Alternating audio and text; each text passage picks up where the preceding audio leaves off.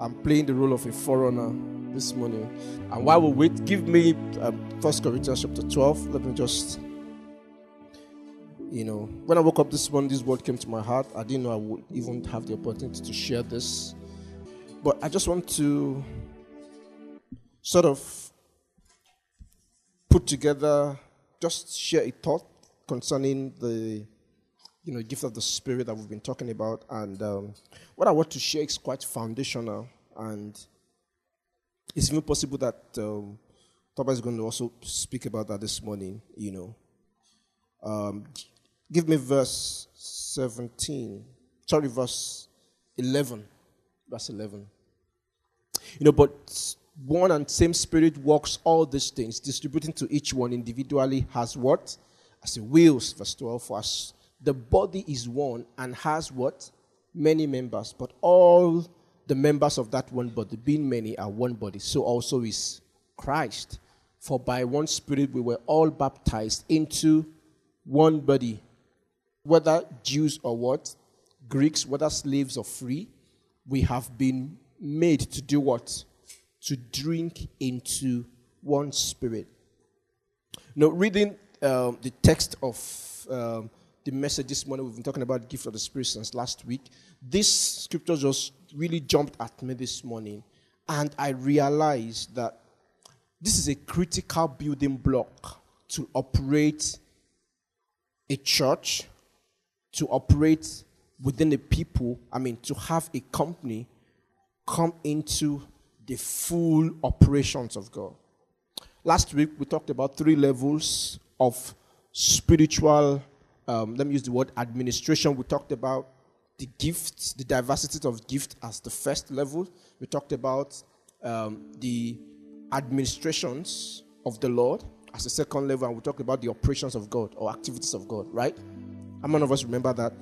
And we focused on the gift of the Spirit. But like we heard last week, all that, the 3 levels or the 3 layers, we call it layers for the purpose of to be able to teach it systematically. Am I making sense? Do you understand what I'm trying to say? For sometimes we pick a scripture and the same way the scripture was broken into chapters and verses. It wasn't like that when it was written. It was just like a letter, but they are broken down for easy comprehension, So these things also are in different layers, but the church is meant to benefit. It's not saying that if you have gift of the Spirit, then you don't need the administrations of the Lord, you don't need the operations of God. Do you get what I'm trying to say? Everything works together within a church that has the foundations set in place, with a church that has the heart to allow the operations of the Spirit. What scripture says, where the Spirit is Lord, there is what? There is liberty.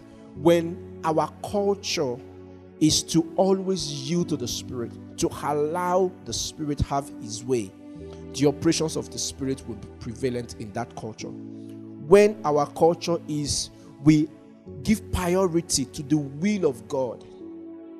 We are coming to church saying, your will, Lord, not mine. We are not fixated on what we want. We are ready and willing to do the will of God. The operations of the Spirit will be prevalent in that church. Thirdly, where there is active faith-filled expectation. Faith-filled what? Expectation. What does expectation bring? Expectation brings a sense of orderliness and push in the Spirit. Am I making sense? Am I making sense? Scripture talks about the woman with the issue of blood. Bible said that a whole crowds were following Jesus, but even though it was very rowdy, many of them were just following him for whatever reason. The scripture only singled out one woman who did what? Who had expectation, whose purpose for pressing through the crowd and touching Jesus is specific. Am I making sense? And when she did touch Jesus, because she had faith in her heart and she was healed, So Jesus felt something. He said, I felt that virtue did what? Left me. And when he turned to ask, who touched me? Peter was like, Lord, what are you trying to say? Can't you see how all of us are almost trampling you? So everybody has been touched Jesus. For somebody's head touched Jesus. Somebody's elbow Jesus. You know, people have, because they're a rowdy place, but only one touched him and had an experience.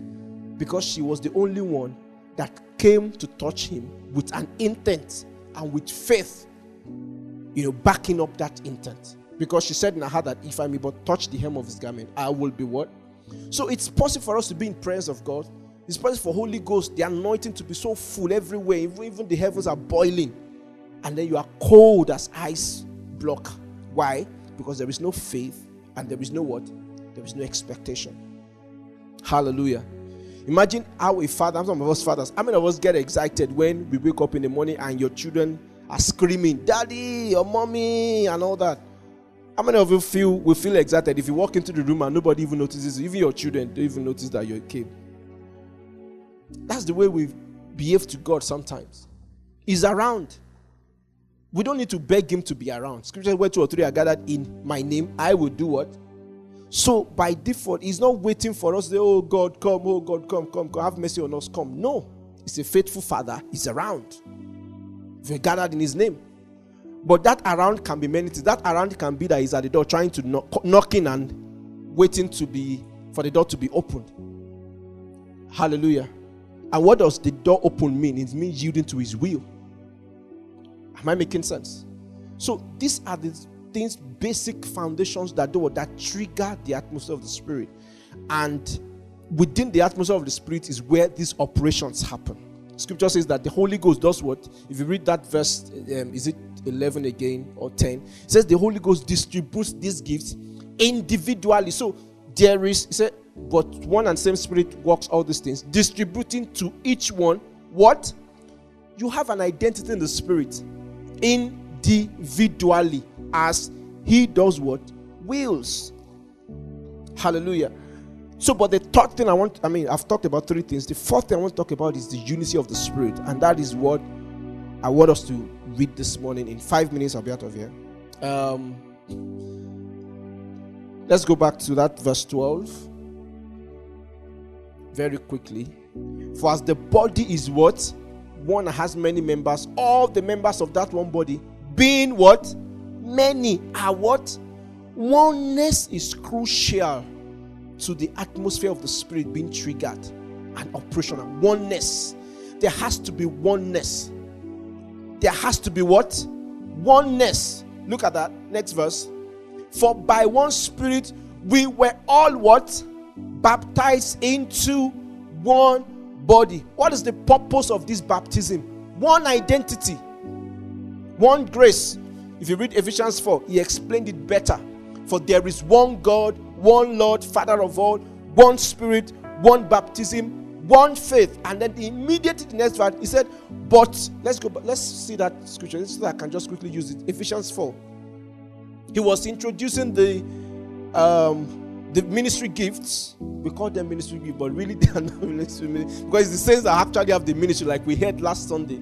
So sometimes our terms are actually, you know, give us verse 4. Let's see where it started. Or verse 3 actually. Verse 3. Let's verse 3. Endeavoring to do what? Keep the unity of the Spirit in the bond. It's talking about the same subject again. The unity of brethren. Oneness. Next verse. For there is one body and one Spirit, just as you are called into what? One hope of your calling. Why did it go this far? It's because he wants everybody to have the same qualification and the same identity when we stand before him. He made sure that the assignment is one. The hope is what? Is one. There is only what? One body. There are not many spirits. There is what? One Spirit. It's like building this house and leaving only one door to ensure that everybody does what? Comes through that door. And maybe at that door there is a screening chamber that just reshapes you into a specific exact image as you walk in. Am I making sense? So that when we stand before him, the only thing that is present is Christ. Even though the faces, physical faces are different, the identity is one. What? Christ. Am I making sense? Next verse. There is one Lord, one faith, one baptism. Next verse. One God and Father of all, who is above all, through all, and in what? In you all. What does next verse say? But to each one of us, grace was given according to the measure of the gift of Christ. Next verse. Therefore, he says, when he ascended upon high, he led captivity captive and gave gifts to men. Next verse. And now this, he ascended. What does it mean? But that he also first did what? Descended into the lower parts of the earth. He who descended is also the one who ascended far above all the heavens, that he might fill all things. Next verse. And he himself gave what?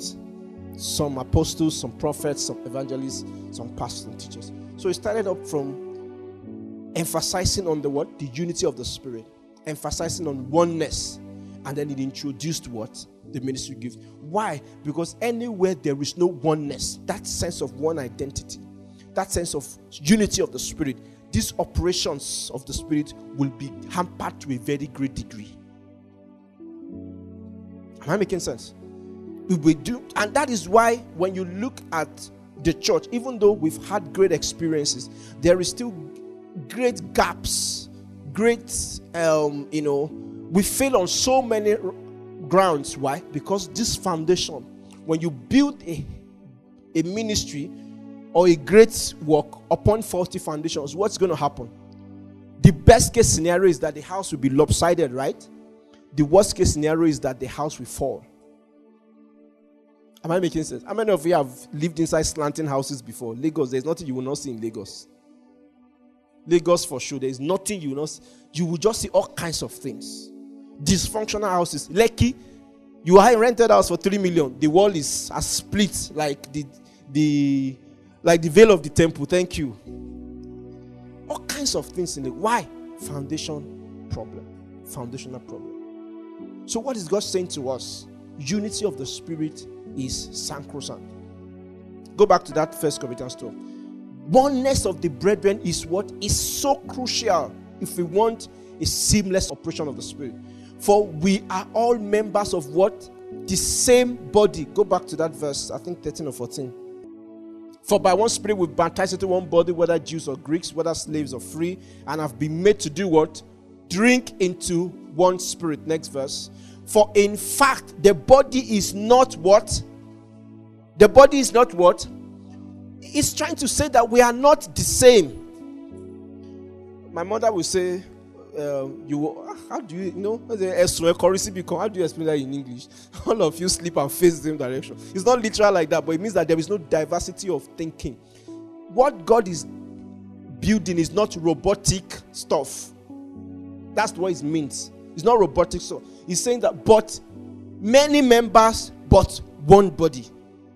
Many members, but what? One body. Diversity, yet unity.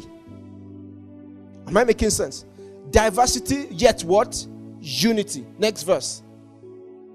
If the foot should say, because I am not a hand, I am not of the body, is it therefore not of the body? Next verse. And if the ear should say, because I am not an eye, I am not of the body, is it therefore not of the body? If the whole body were an eye, where would be the hearing? If the whole were hearing, where would be the smelling? But now God has set the members, each one of them, in the body as he did what?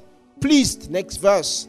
And if they were all one member, where would the body be? Verse 20. But now indeed there are many members, yet one body. Verse 21.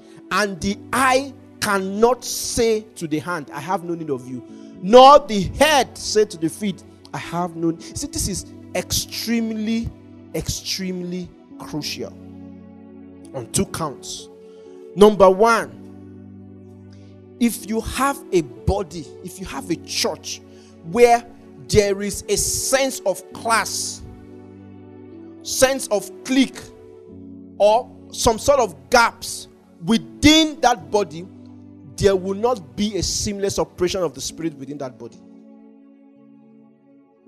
If you think I don't need, for whatever reason, maybe because I'm richer, I don't need Yanu now because Yanu and I are, no. For whatever reason, and you have this, have you seen tribal churches? People within the same church, but Yorubas do their own separate meeting. Igbos do their own. You know, they just, after service, like they just gravitate. Nah. You know, and then they say, Orewa. You know, people just, the same church, no seamless, no unity. Or some people are, this one, the way he's just dressed. See the way he's just dressed. Dressed like a poor person. You know, I remember, I think it was my wife that told me of one church that day that they said they were doing Variety Sunday and all that, and the association of, remind me, the association of house help or something, said they too wanted to come and give special number. You know, it was a mixed bag of reactions from, because I felt, why would you have association of, why would they allow association that? And immediately they've called themselves second class. God doesn't see you that way. Who allowed those people to come?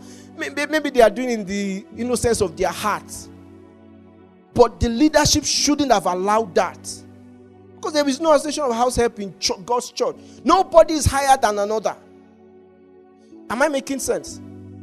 So I'm not condemning them. I'm saying maybe in the innocence of their hearts, you know, they also felt they should belong to the house of God. But that label, something is wrong with that label. That label breaks God's heart. Why can't they join the main choir?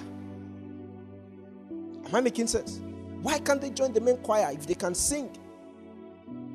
So there are so many issues, customs, traditions, you know, that has you know, precipitated into the recesses of our hearts that we manifest even in the local body.